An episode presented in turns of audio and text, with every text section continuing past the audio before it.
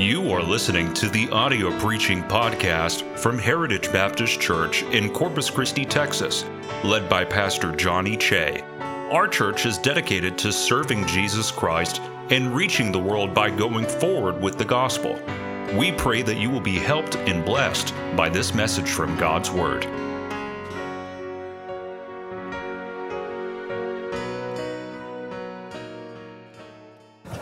Thank you for that. Always enjoy the enjoy the singing. Uh, what a blessing it is. No, no other place I'd rather be on a Sunday morning. I, uh, I love being around God's people. I have a very special place in my heart for this church, and uh, it, it's it's absolutely a blessing to be standing up here and, and looking out and seeing all the full seats. Because when I first started coming here, just about this middle row was about the only full section and really have a lot of people on the side. We started, uh, I know there might be some in here that started on Bonner Street. I didn't see it there. I started, when I started coming here, we were still in McArdle. And uh, I always thought it was very interesting that, that they had a bus ministry. You don't see a lot of churches that size with a bus ministry. Uh, and, and you look this morning and you see all these fine looking young men sitting across the first row. We even got some over here. Just not too long ago, uh, the ladies outnumbered the boys. Uh, and now we have these men back, and, and I have a very special place in my heart for the youth department.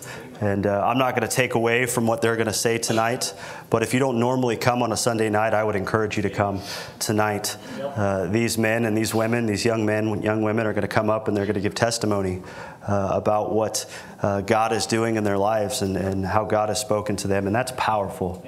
Uh, if you've never witnessed anything like that, if you've never been to a youth camp, Brother Jesse, was this your first year? Was it a blessing? Absolutely. And uh, Brother Luke, he'll complain every year about driving the bus, but you know what? He enjoys every, every minute of it because he knows he has influence and impact for the glory of God on these young people. Uh, so I would challenge you guys to come back tonight. And uh, I've been, been uh, texting Pastor all throughout this week. He was up there preaching youth conference, and uh, he's just been kind of updating me. He said, overall, uh, the youth at that camp were, were, amazing decisions being made. He said it was a it was a good time. Um, just the just the three that we have in our household, they told me it was the best youth camp that they've ever been to. They thoroughly enjoyed it, not because of the fun that they were having, brother Ben, but because of the preaching. It was the preaching they heard. Uh, so that's a blessing. I'm looking forward to hearing from them tonight. So be here for that. I would challenge you guys to be here for that. Uh, he also wanted to let me know uh, this morning. He texted me and uh, you know let me know that he was uh, praying for all of you guys. He misses you guys. He can't he can't wait to be back. He looks forward to seeing you guys on Wednesday night. He's he's excited about what God's doing. Uh, we still have a lot of work to do with this, this church building. Uh, so he had asked me probably a, few weeks ago to, to preach this morning. So, uh, you know, I've had a lot of time to think about what I'm going to preach. And anybody who's spent any time behind this pulpit, the more time you have, probably not the better. Uh, you start thinking about a lot of things. And uh, I tell you one thing that really began to stick out in my mind is what people think of our Savior. Uh, we, we go out soul winning every Saturday, but, but beyond that, in our workplaces and just the people that we deal with, maybe at the bank or at the gas station or at the grocery store, it's, it's so interesting the conversations that begin to take place. Uh, and that's, that's a blessing for us because it shows uh, that, you know, people are interested. Uh, but the truth of the matter is, most the conversations that I have with people about Jesus uh, are, are heartbreaking they're sad uh, because people just have a very twisted view of our God. Uh, one of the things that really, really bothers me, it breaks my heart, is, is the jokes that you hear about hell. Hell's a very real place. It's not a place you want to end up. They say the worm dieth not, there's gnashing of teeth, forever torment for eternity. That is not a place you want to end up. I, I, get really sick and tired of the jokes. People say, oh, it'll be perfect temperature. We're going to have a party down there. I'm going to be with my friends. You won't be thinking that. I guarantee, give it but a blink of an eye and you, you'll regret that decision. It breaks my heart when I hear people talk like that.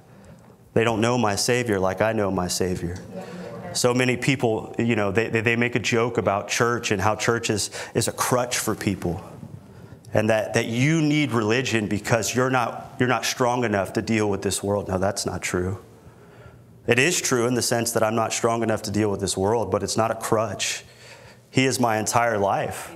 I lean upon him wholeheartedly because I trust in everything that he does. He has never led me astray, not once. It really irks me when people make fun or poke jokes at my church or my Savior because they truly do not know how good He has been to me. Just a, just a little brief testimony of my life. I was, I was saved at 15 years old.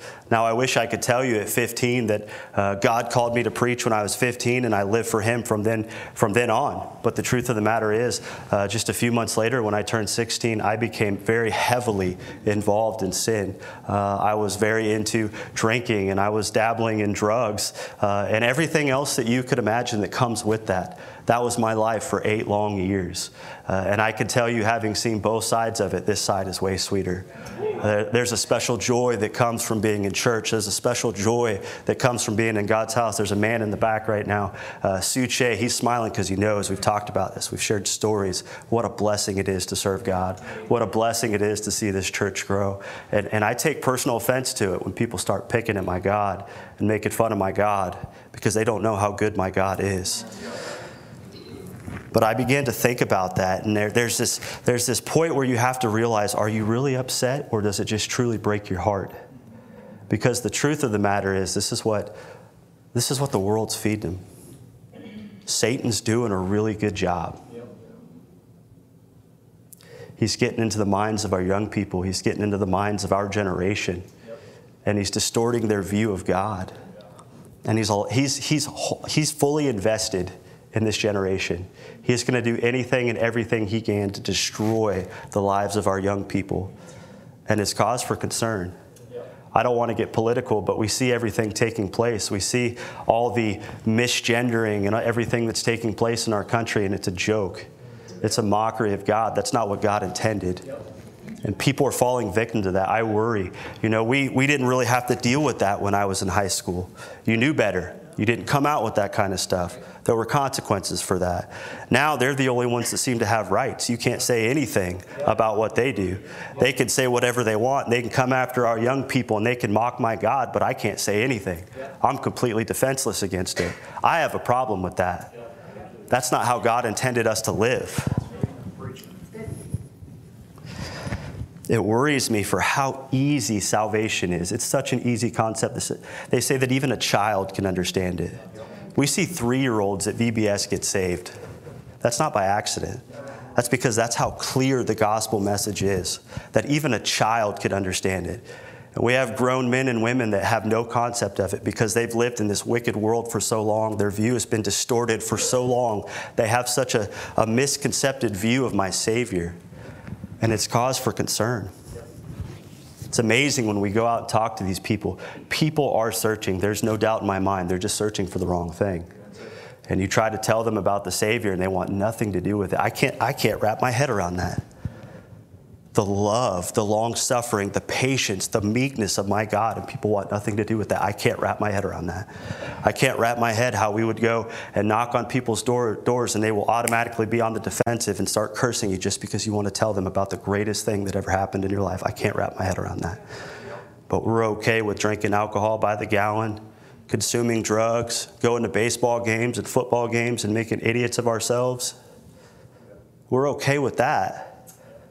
But there's something about living for God that people think is a joke. I take offense to that. I love this life. There's nothing I'd rather do than be around God's people and serve the Lord. There's great blessings that have come from it. I'm invested in this church. I'm invested in these people. I love each and every one of you. I pray for you guys. I care greatly about you. And when I see people make fun of my church, I take offense to it. Do we all get along? Absolutely not. I tell you what, you stay, you stay in church long enough, you're going to butt heads. It's just a fact of life because you know why? We're human. Doesn't matter if we're in the world or if we're in God's house, we're going to butt heads. But, the, but at the end of the day, we got to love each other. There's, there, there is a purpose to what we do. Our focus is Him and Him alone. I don't have time to worry about what everybody else is doing. That's got to be my focus. That's my dedication. That's my commitment. Turn with me to Luke chapter number 19 this morning.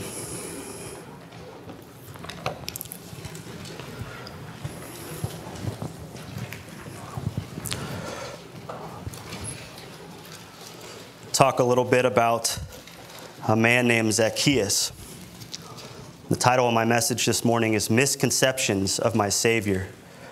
These are some of the common things I hear when I go out and I talk to people about Jesus, things that just break my heart, things that people don't understand. But I see so much of this in Scripture, and really so much of this with the encounter that we're about to see here with Zacchaeus. Uh, so we'll go ahead and start in uh, Luke chapter number 19, verse 1, and we'll read all the way down to verse 10.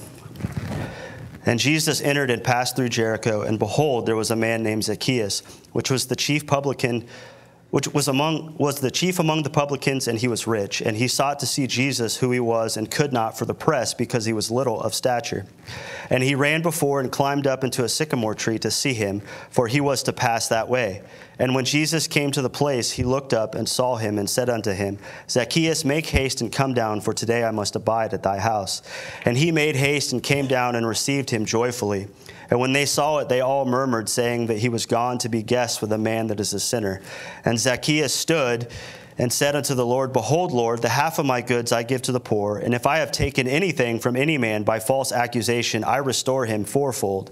And Jesus said unto him, This day is salvation come to this house, for as much as he also is a son of Abraham, for the Son of Man is come to seek and to save that which was lost. Let's pray. Heavenly Father, we just thank you for the opportunity to be in your house this morning, Lord. We thank you for the Sunday school hour, the time of fellowship, Lord. But I pray that you just help us to hone into the message you've given, Lord. Pray that you would just give me boldness and clarity, Lord, and speak to hearts as only you can. Let it be for your praise, honor, and glory, Lord. We do love you, and thank you so much for all that you do. In Jesus' name we pray and ask. Amen. You may be seated.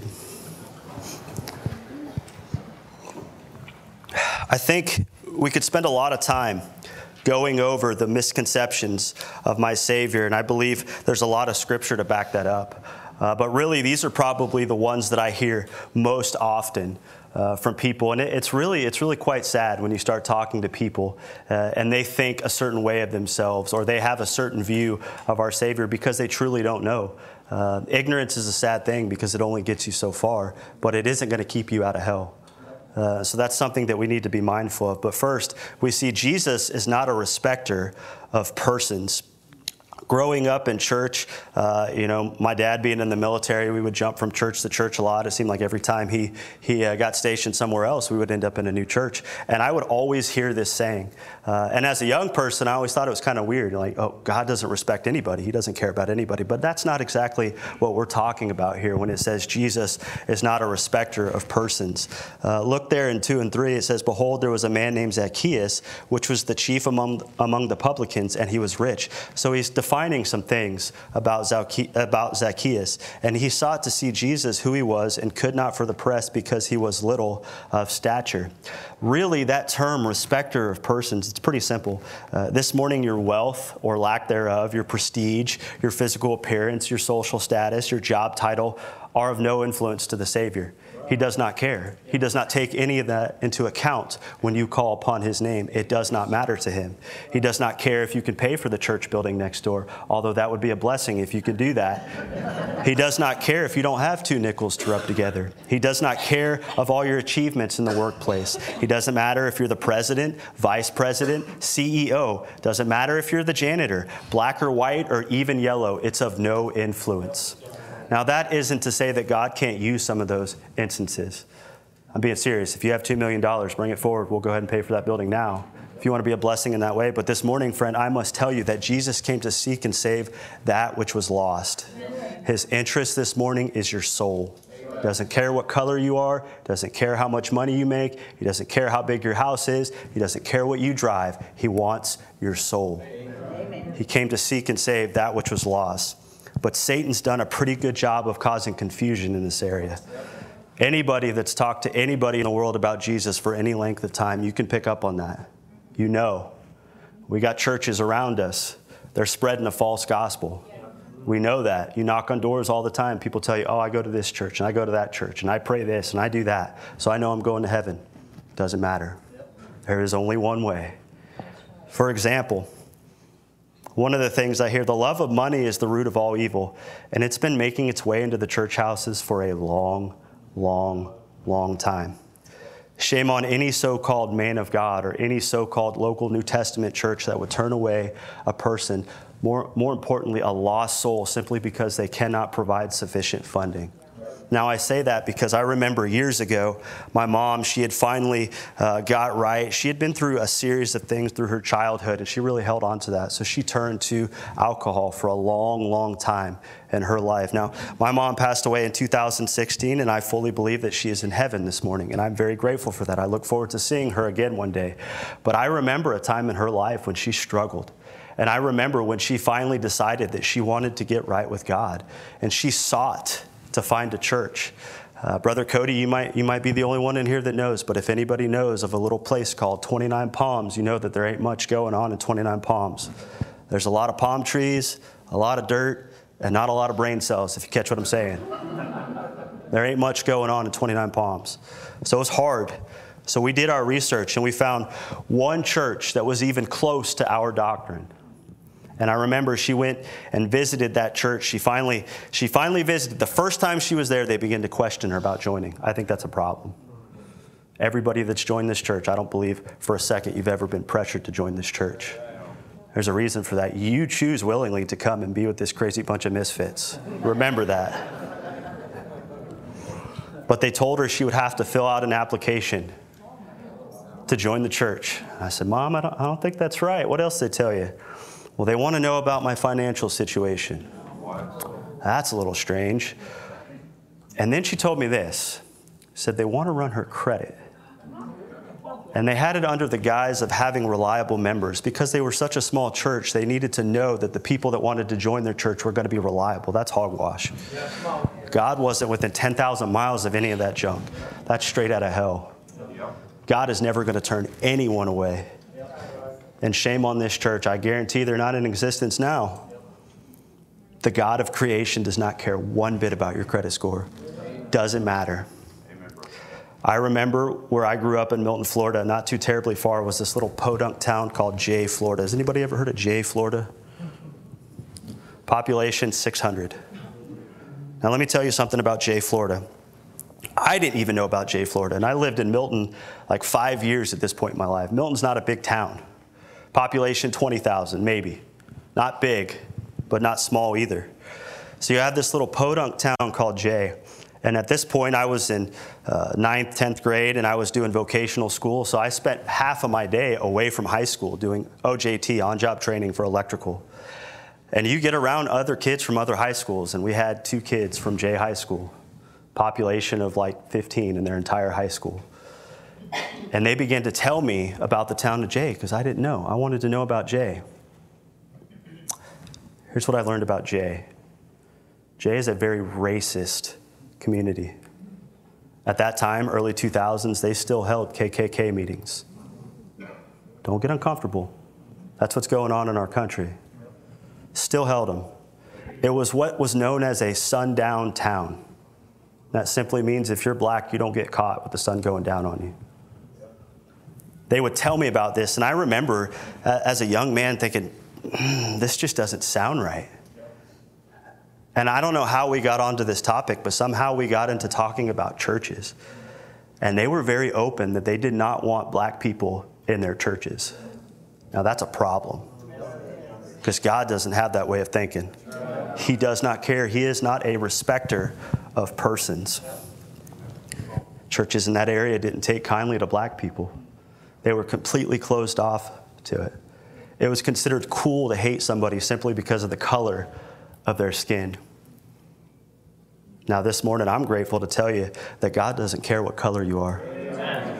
I mean, you look at our church, we have a, we have a very interesting melting pot. I, I have a wife who's Hispanic, I have a pastor who's Korean. One of my good friends out there came from Korea.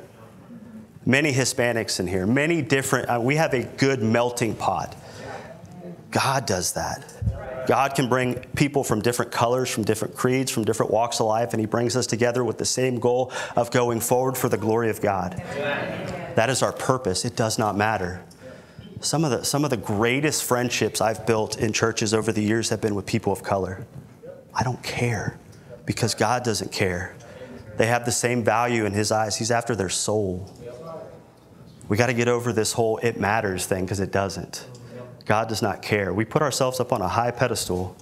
We twist scripture because we think that black people are cursed. That's not what the Bible's teaching. Go back and study. Do your research. This Bible, God shows that He wants to have fellowship with each and every one of us. I've met several multimillionaires. Being in the automotive industry, you get to know people that have money, whether it be through buying cars or owners of the dealership, you meet people that have money. And I'm sure some of you have met people that have money. And it's always very interesting because you find out really quick what they care about. Oh, look, I have $2,000 in my pocket. Okay, cool. You're going to give it to me? No. You find out what they care about. But what's always interesting is you try. As a Christian, you try. I try really hard to steer the conversation to God because I want to know if they're saved or not. And it's always amazing to me. These, these multimillionaires, almost every single one of them, for whatever reason, they seem to equate their wealth with favoritism from God. I'll be honest with you, there are probably people in this church right now that are millionaires that we know nothing about because they're using it for the glory of God. I believe God blesses some with great wealth. Those who can handle it and use it for His glory, I'm not one of those. There, there's a reason for that. There's a reason for that. I'd have every new gun that came out and hit the market. God doesn't allow me great wealth, and that's okay. I know that. But there are some who money has no value to them from materialistic things because they want to use it for the glory of God. The only way, Christian, you're going to make it over to Portugal is because there are men and women that understand the value in money and prayer. But most people I've met with that kind of money and that logic, they have a very twisted view of God. Why is that? Why is that? I really believe they, they stand there and they say, Look at me, God, I, I have this, this huge house. I drive this amazing $500,000 car that gets five miles to the gallon. I have all these spoiled kids that are going to go to all these Ivy League colleges. They think that their money is going to buy their way into heaven. You know what's sad about that? Every one of them, without fail, the ones that I've tried to witness to, those men that I've dealt with, uh, they won't even listen or give you a chance to explain their fault in thinking and their belief. And they're going to miss heaven by about this much.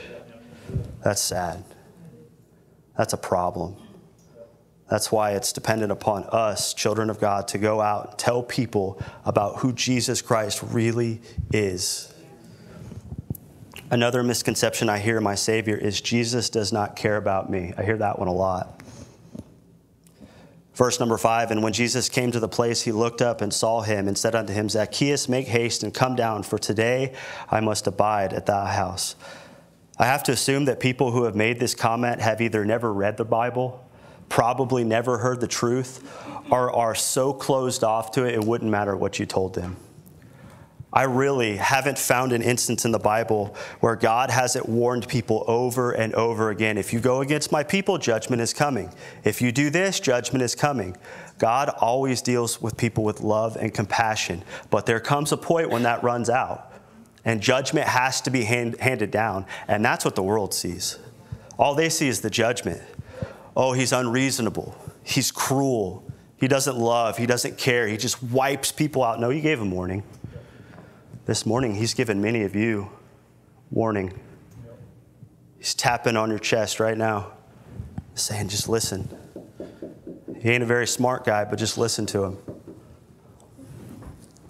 He's often firm and direct, but the world would have you believe that his firmness is a sign that he really doesn't care for you. Nowhere before this do we see that Jesus has ever had any dealings with Zacchaeus. I don't believe that Jesus had even heard of the man. He probably never even heard his name mentioned, but you know what? It didn't matter. Jesus knew exactly who this man was, knew everything about him, knew he had wealth, knew he was a tax collector, knew he would be in that tree at that moment. You start reading scripture, anytime Jesus went anywhere, he was a popular person. He always had crowds around him.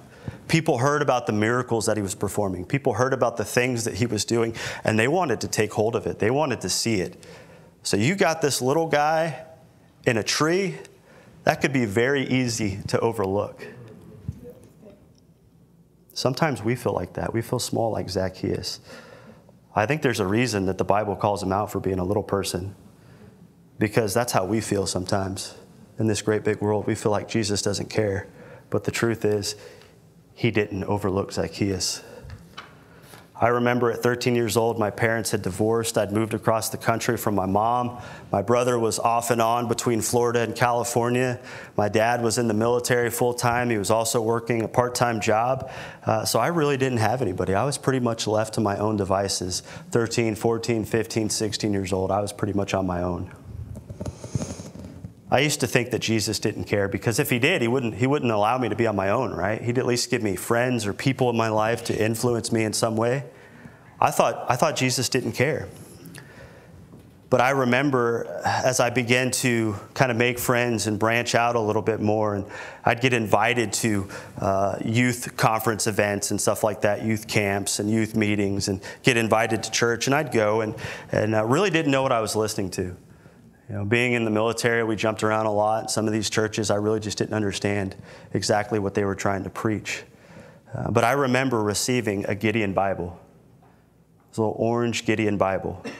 And I remember trying to make sense of that. And I remember as a 15 year old boy one night sitting in my room all by myself, I'm sitting there trying to read the Bible, trying to make sense of it. None of it makes sense. I remember getting frustrated. And I threw that Gideon Bible down on my, on my desk, and it flipped open to the first page. If anybody's ever received one of those little Gideon Bibles, on those first couple pages, you have the Romans Road. I read that Romans Road, and it made sense to me that I was on my way to hell. And I bowed and got on my knees and cried before God, said, Save me. And He did, just like that. I remember that knock. Behold, I stand at the door and knock. If any man hear my voice and open the door, I will come to him and will sup with him and he with me. And he came in just like that. And the world seems to think that you have to do something for that to happen. You have to pay a certain amount of money for that to happen. You have to pay the rosary a certain amount of times. You have to be a good person for a certain amount of time for that to happen. No. It's as easy as just believing and accepting. That night, I found out that that dirty old rotten devil with his old fiery darts was a liar. Everything I had ever heard about Jesus was false. He does care. Casteth all your care upon him, for he careth for you. He wants you to open that door. Many of you right now, I believe in an auditorium this size, there is somebody right now that doesn't know if they were to die right now that they'd go to heaven. I believe that. And I believe right now Jesus is knocking upon your heart and you're doing everything to push it away. I've been there. Don't. You'll regret it. He wants to show you true love and a life full of joy in Him. The world calls us crazy as we come in and we hoot and holler about how good Jesus is, but I tell you, it's the greatest life I've ever lived. What a blessing it is. Jeremy and Jillian, they really didn't get to grow up in church. It wasn't until they were seven, eight, nine years old that they really started to get involved. But what a blessing it is to see them used the way that God has used them. But to have two more children, Holden and Hudson, you know the handfuls that they are. Five and three years old. Everybody knows Hudson. Crazy. But what a blessing it is to have them in church. You know how exciting it is on a Wednesday night when I get home from work after a long, hard day getting beaten down by this wicked world. Daddy, we go to church tonight. I go Bible Blazers, see Brother Jesse. That's exciting to me. That's a blessing. I'm going to do everything that I can to fight for that. I find error in people that don't want to bring their kids to church. Why would you not want to bring your kids to church? Well, I don't want my kids to end up as a goody two shoes. Yeah, they're going to be a little different. They're going to get picked on. It's life. Get over it. It's still far better than being in the world. I hear the saying often, we are all God's children. That really bothers me because the truth is, we're not. We are all God's creation. If it were true that we were all God's children, he would have, Jesus would have never had to leave heaven and come and hang on a cross for our sins. He never would have had to do that because we're already in the family. But that's not the truth. The truth is, if you haven't accepted Christ as your Savior, your father is the devil. And I'm doing everything I can to get you out of his grips. And there are two men right now praying to God that you would just allow Christ into your heart right now. But the good news is that we are all His creation, and there's something about being His creation. He wants to fellowship with His creation. Anybody that spent any time making something, you want to utilize what you make. He has a purpose for you. He has a desire for you. He wants to fellowship with you. He loves you. He cares greatly for you. He created you for a reason. He knows everything about you. Those deep, dark secrets that you don't tell your parents, He knows. Those things that you struggle with that you wouldn't dare tell anybody else, He knows. And He wants to help you with those. It's not for us to just keep those things to ourselves and completely cut God out. You will fall because of that. Only further and further. I don't believe there's a rock bottom anymore. I really don't. I think the only rock bottom is death and hell. And it's sad that so many people choose that over fellowship with God. You know, this whole, this whole transgender movement, uh, one of the things, we, ha- we, we see a lot of this in our dealership, and it, it's absolutely disgusting. But I tell you, you talk to these people and you hear a lot, and they all believe that God loves them. Now, I do believe that God loves them, but I don't believe that they're saved. They all believe that God loves them and that they're saved and God's okay with them living in their sin, and that's not true. God is not okay with that. Read Romans 1. God is not okay with you living in sin. He doesn't want you to live that lifestyle. He desires that we are close to Him and that we have fellowship with Him and that we get rid of that sin in our life. When sin entered in through Adam, He cared so much that He made a plan. For God so loved the world that he gave his only begotten Son, that whosoever believeth in him should not perish, but have everlasting life. Whosoever, whosoever. That's me, that's you, and that's everybody in this world. Whosoever. That means he is not a respecter of persons, and he does care for you because he wants to save your soul. He sent his perfect, only begotten Son to die on a cross for your sins. I take offense to that when you turn my Savior away. He wants us. But too many people don't want Him because they believe that He doesn't care. He does care. He cares, friend, more than you'll ever realize. Is it not amazing that each and every person in here he knows more intimately than your spouses or your family members or any other member in the church will know you? He knows everything about you and he just wants to fellowship with you? Does that not amaze you that he has that individual relationship with each and every one of us at the exact same time? It's not like he deals with Brother Luke and says, Okay, Ethan, I'll get to you in 20 minutes when I'm done with Brother Luke. No, he deals with each and every one of us at the exact same time. That is a blessing. That's how much God loves you, that's how much God cares for you.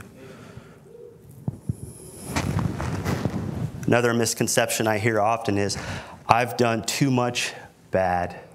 It's probably the one I hear the most the young man at work. He just started working, and I won't say his name, but I hope that he comes. He's on our prayer list and in the uh, Sunday school class, and uh, 20 years old. I've been talking to him. He works right next to me. I've been mentoring him a little bit, and you know, I asked him about church and about salvation and what he believes, and, and he told me this, and I've heard this this so often. I, I haven't done enough good. I'm too bad for God to love. Well, if that's the case, then none of us can go to heaven. Yes, sir. I find this particular misconception interesting because it is often what others have said to an individual that causes this way of thinking. Look back at verse 7 and 8. And when they saw it, they all murmured, saying that he was gone to be guest with a man that is a sinner. And Zacchaeus stood and said unto the Lord, Behold, Lord, the half of my goods I give to the poor, and if I have taken anything from any man by false accusation, I restore him fourfold. Look at what the people had to say about Zacchaeus. I believe that he was well aware of what people thought about him. I know when I go to work every morning, I know what people think of me. I know because they're very vocal. They don't want anything to do with my God. They don't want me to talk about my God. I have to listen to their god awful rap music, but I can't listen to my Christian music because it's offensive to them. I'm not allowed to read my Bible on lunch break in public places because it's offensive to them. I know what people think about me, and I know what people think about my God. And I know what Zacchaeus thinks. He knows what people think of him. He was well aware of what people thought. No doubt, I believe he had even heard what people had to say. The thing is, you hear that stuff long enough and you start to believe it. I was just talking to my wife about this not too long ago. The sad thing is, you get so many of these kids that are raised in these abusive homes, and we like to think that because we're not putting hands on our children, that we're not abusing them. But sometimes the worst abuse is verbal abuse when you tell them time and time again how worthless they are and how they'll never amount to nothing and how they can't do this right and how they can't do that right. And I tell you, as a parent, that's challenged me. So I've probably fallen into that area. You think about a young child, they just want nurture and they want love and they want somebody to care about them. But you just beat them down over and over again. And they start to believe it. They start to believe that they're worthless. They start to believe that they're no good. They start to say things like, I've done too much bad for God to save me. Breaks my heart. And I believe Zacchaeus confirms that in verse number eight. Why would he even mention restoring anything taken from any man if there wasn't some level of guilt? I believe he thought maybe there is some truth. Now, publicans, tax collectors in that day, they had a bad rep. They were known from take, for taking people, people's money and using it for their own fleshly desire. They were known for that. It was common practice, if you will, much like what we see today in politicians. It was common practice. But I believe there was some level of guilt, and he knew that. He knew what people thought about him. But what these people that murmur didn't realize is that regardless of how mean or how evil or how sinful they thought this man to, man to be, he met the requirements of a need for a Savior. They even called him a sinner. Requirement. Every one of us in this room this morning, we meet the requirements. It doesn't matter, matter how much bad you've done, how much bad you think you've done, how, how evil you think you are, how sinful you think you are. It doesn't matter. God does not care. He still wants to save you. He desires to have that relationship with you. He desires to fellowship with you. He wants you to know how much He loves you. The world tells them that they are unlovable. The world tells them that they are unforgivable. The world tells them that they are unchangeable. The world tells them that they're unsavable. So many times I hear that and they explain how they've been told that their whole lives. And then I hear probably the saddest thing ever when they say this. They say this, and it just, every time it's, it's trying to fight back tears. Every time they say it, they say, I've accepted who I am, and I just want to be left alone, and I don't want to bother anybody. Brother, there's a reason God sent me to knock on your door. Amen. Sister, there's a reason that God sent us to knock on your door that day. That's how much He cares, and you're going to miss it. Because you're, you're so hard hearted, you're so closed off to the gospel, you're going to miss it. I don't doubt there's somebody in this room, if you're not careful, you're going to miss it. God loves you, God cares about you. God sent His only begotten Son to die on the cross for your sins. And I think, wow as I'm standing before them, listening to them tell me this, I think how hard that must be for them to feel that, to be stuck in that way of thinking. As I stand there, knowing that I have experienced the greatest love any man could ever know, in knowing that I am saved, in knowing that I will never have to experience hell, in knowing that I have a heavenly Father, in knowing that my Savior died for my sins, and to have to listen to them pour out their hearts about how they think they're worthless. And it's sad because I have what could help them, but they won't listen. The love of a heavenly Father is so great that I have given my life in trying to get others adopted. I need more brothers and sisters. God needs more sons and daughters. That is the whole goal. We have this misconception that God's just out to make everybody miserable because we have to follow all these rules no, God sent Jesus Christ here to seek and save that which was lost. He gave the Great Commission to God's people to continue that, to go and tell people about how good Jesus is and that He died on a cross for our sins so that others can experience the same love that we've experienced. That's the Great Commission. That's what we're supposed to do. That's why we do every week what we do. That's why we spend time in prayer. That's why we read this book, because we love people just as God loved people. Amen.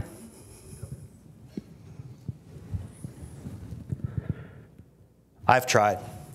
I've tried to find somewhere in this Bible that might line up with their ideology, and I haven't. I'm not saying I'm an expert, but I haven't found it. Have you found it, Brother Ben? I haven't found it. I don't think it's in there. God's word stands true that if thou shalt confess with thy mouth the Lord Jesus and shalt believe in thine heart that God hath raised him from the dead, thou shalt be saved. For with the heart man believeth unto righteousness, and with the mouth confession is made unto salvation. For the scripture saith, Whosoever, there's that word again, believeth on him shall not be ashamed. For there is no difference between the Jew and the Greek, for the same Lord over all is rich unto all that call upon him. For whosoever shall call upon the name of the Lord shall be saved. The Lord is not slack concerning his promise, as some men count slackness, but is long suffering to us us, we're not willing that any should perish, but that all should come to repentance. For by grace are ye saved through faith, and that not of yourselves, it is the gift of God, not of works, lest any man should boast. For God so loved the world that he gave his only begotten Son, that whosoever believeth in him should not perish, but have everlasting life. If we confess our sins, he is faithful and just to forgive us our sins and to cleanse us from, un, from all unrighteousness. Amen. It doesn't matter how much wrong you think you've done. It doesn't matter how bad you think you are. He still wants you. But God commended his love toward us, and that while we were yet sinners, Christ died for us. Do you really know what that verse means when you break it down? He knows how rotten you are, He knows how wicked you are, He knows how bad you think you are, but He still doesn't care in the greatest love act that man has ever seen, he sent his son, Jesus Christ, from a beautiful place called heaven to die on a cross for our sins because he loves us that much. He cares for us that much that he would send his only begotten son to die for you and to die for me. Amen.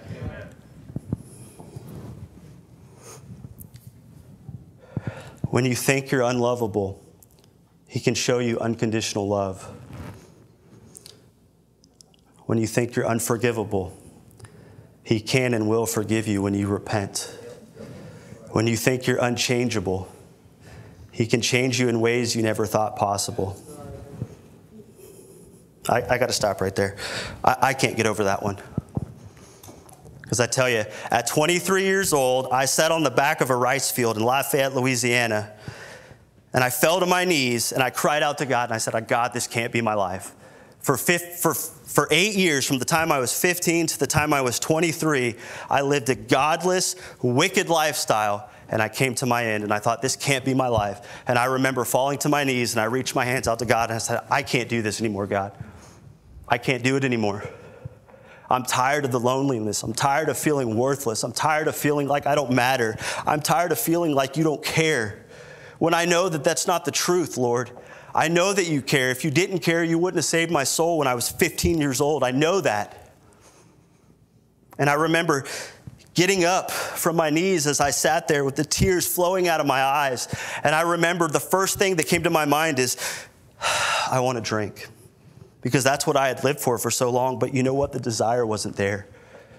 It was like, it was like as if we were to walk out of this room and turn off the light switch. It was just, it wasn't there. I couldn't even be around it without getting physically sick. The drugs didn't matter. I didn't want any part of that. He changed me. And instantly, he put people in my life. I remember they brought a man down from Virginia to work at the dealership that I was working at, Lafayette, Louisiana. His name was Scott Turbyfield. He was a man of God. God didn't do that by accident. He brought that man into my life. And that man began to teach me about the Bible, and he began to take me to church, and he began to take me soul winning, and began to teach me things, and invest in me, and take me under his wing, and love me like God loved me, and he cared about me.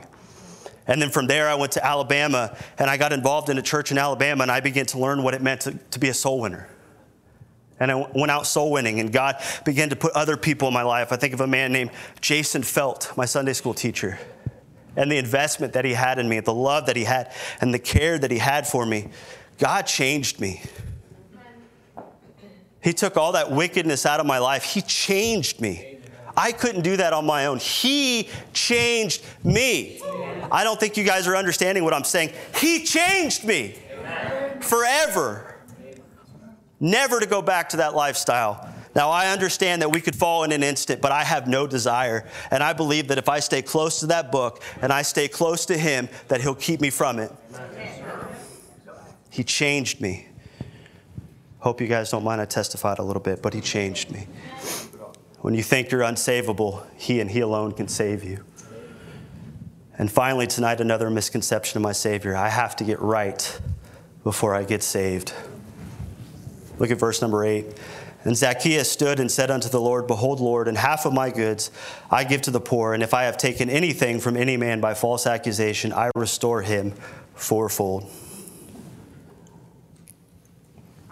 This is another common statement I hear from people when I talk to them about Jesus.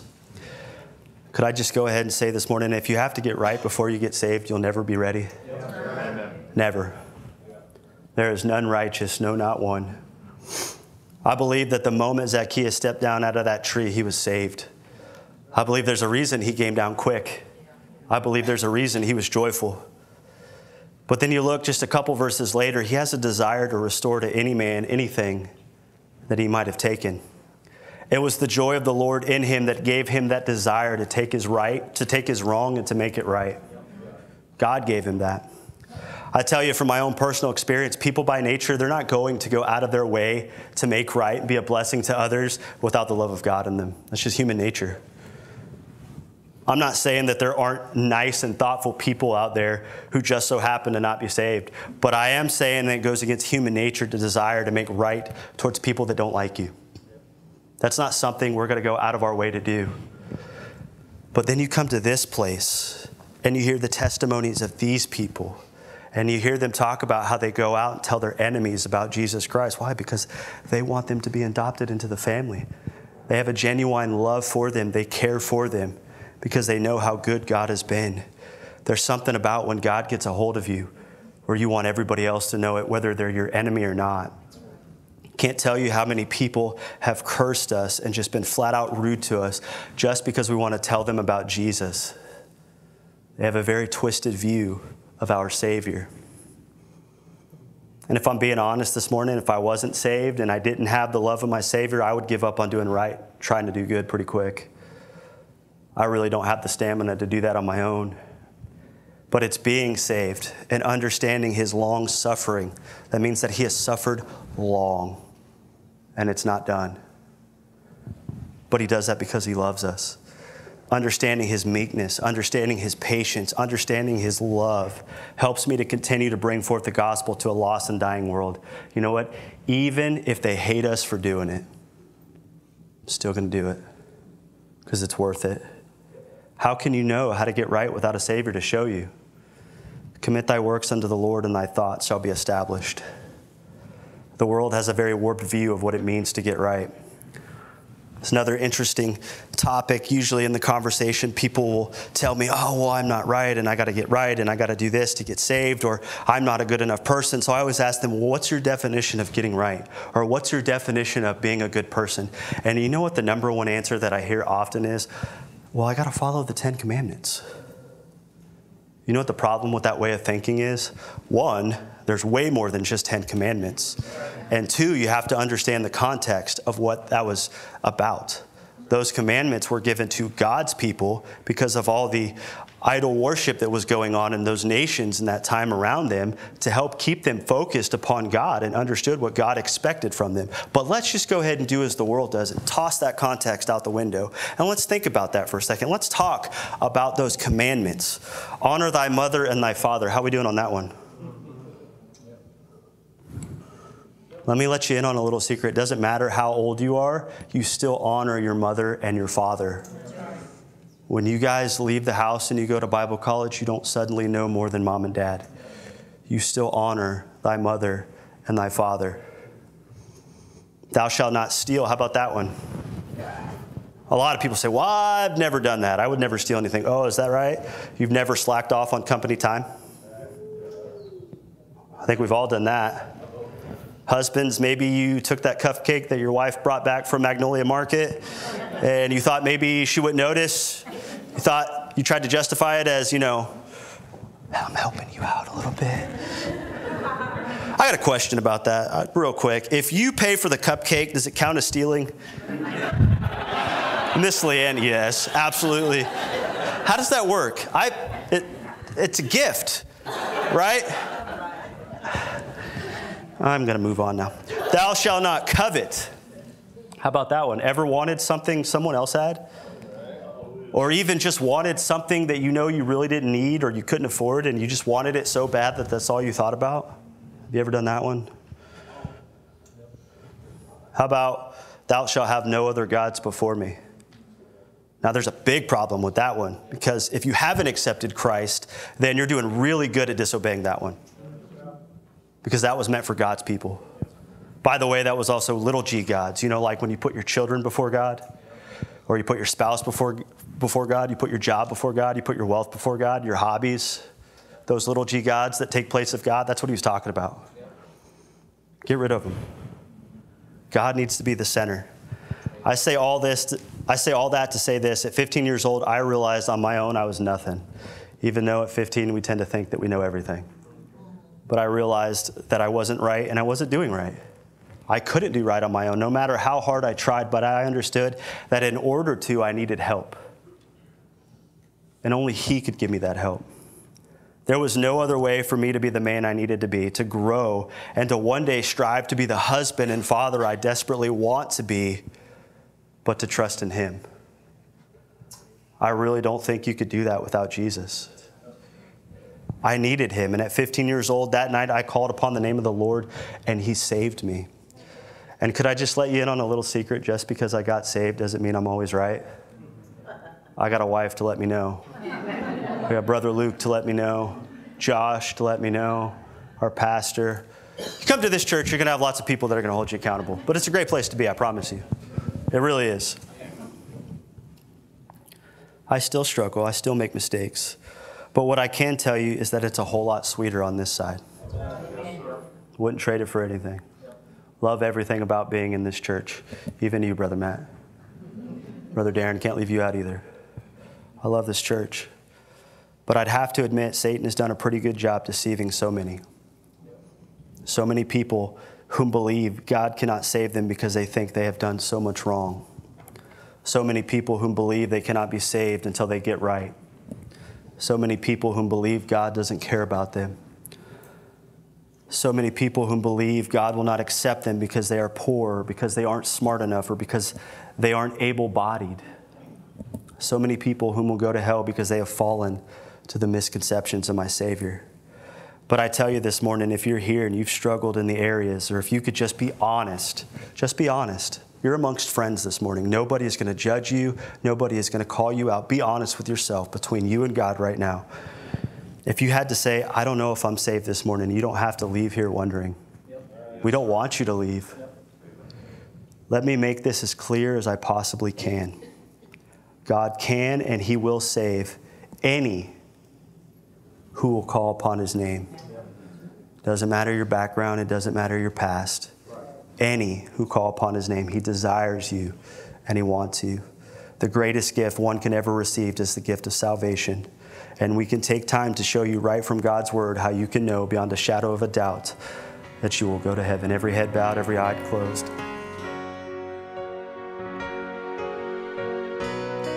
Thank you for listening to our audio preaching podcast. For more information about our ministries, or if you would like to get in contact with us, please visit our website at heritagebaptistcctx.org. May God bless you as you go forward with the gospel this week.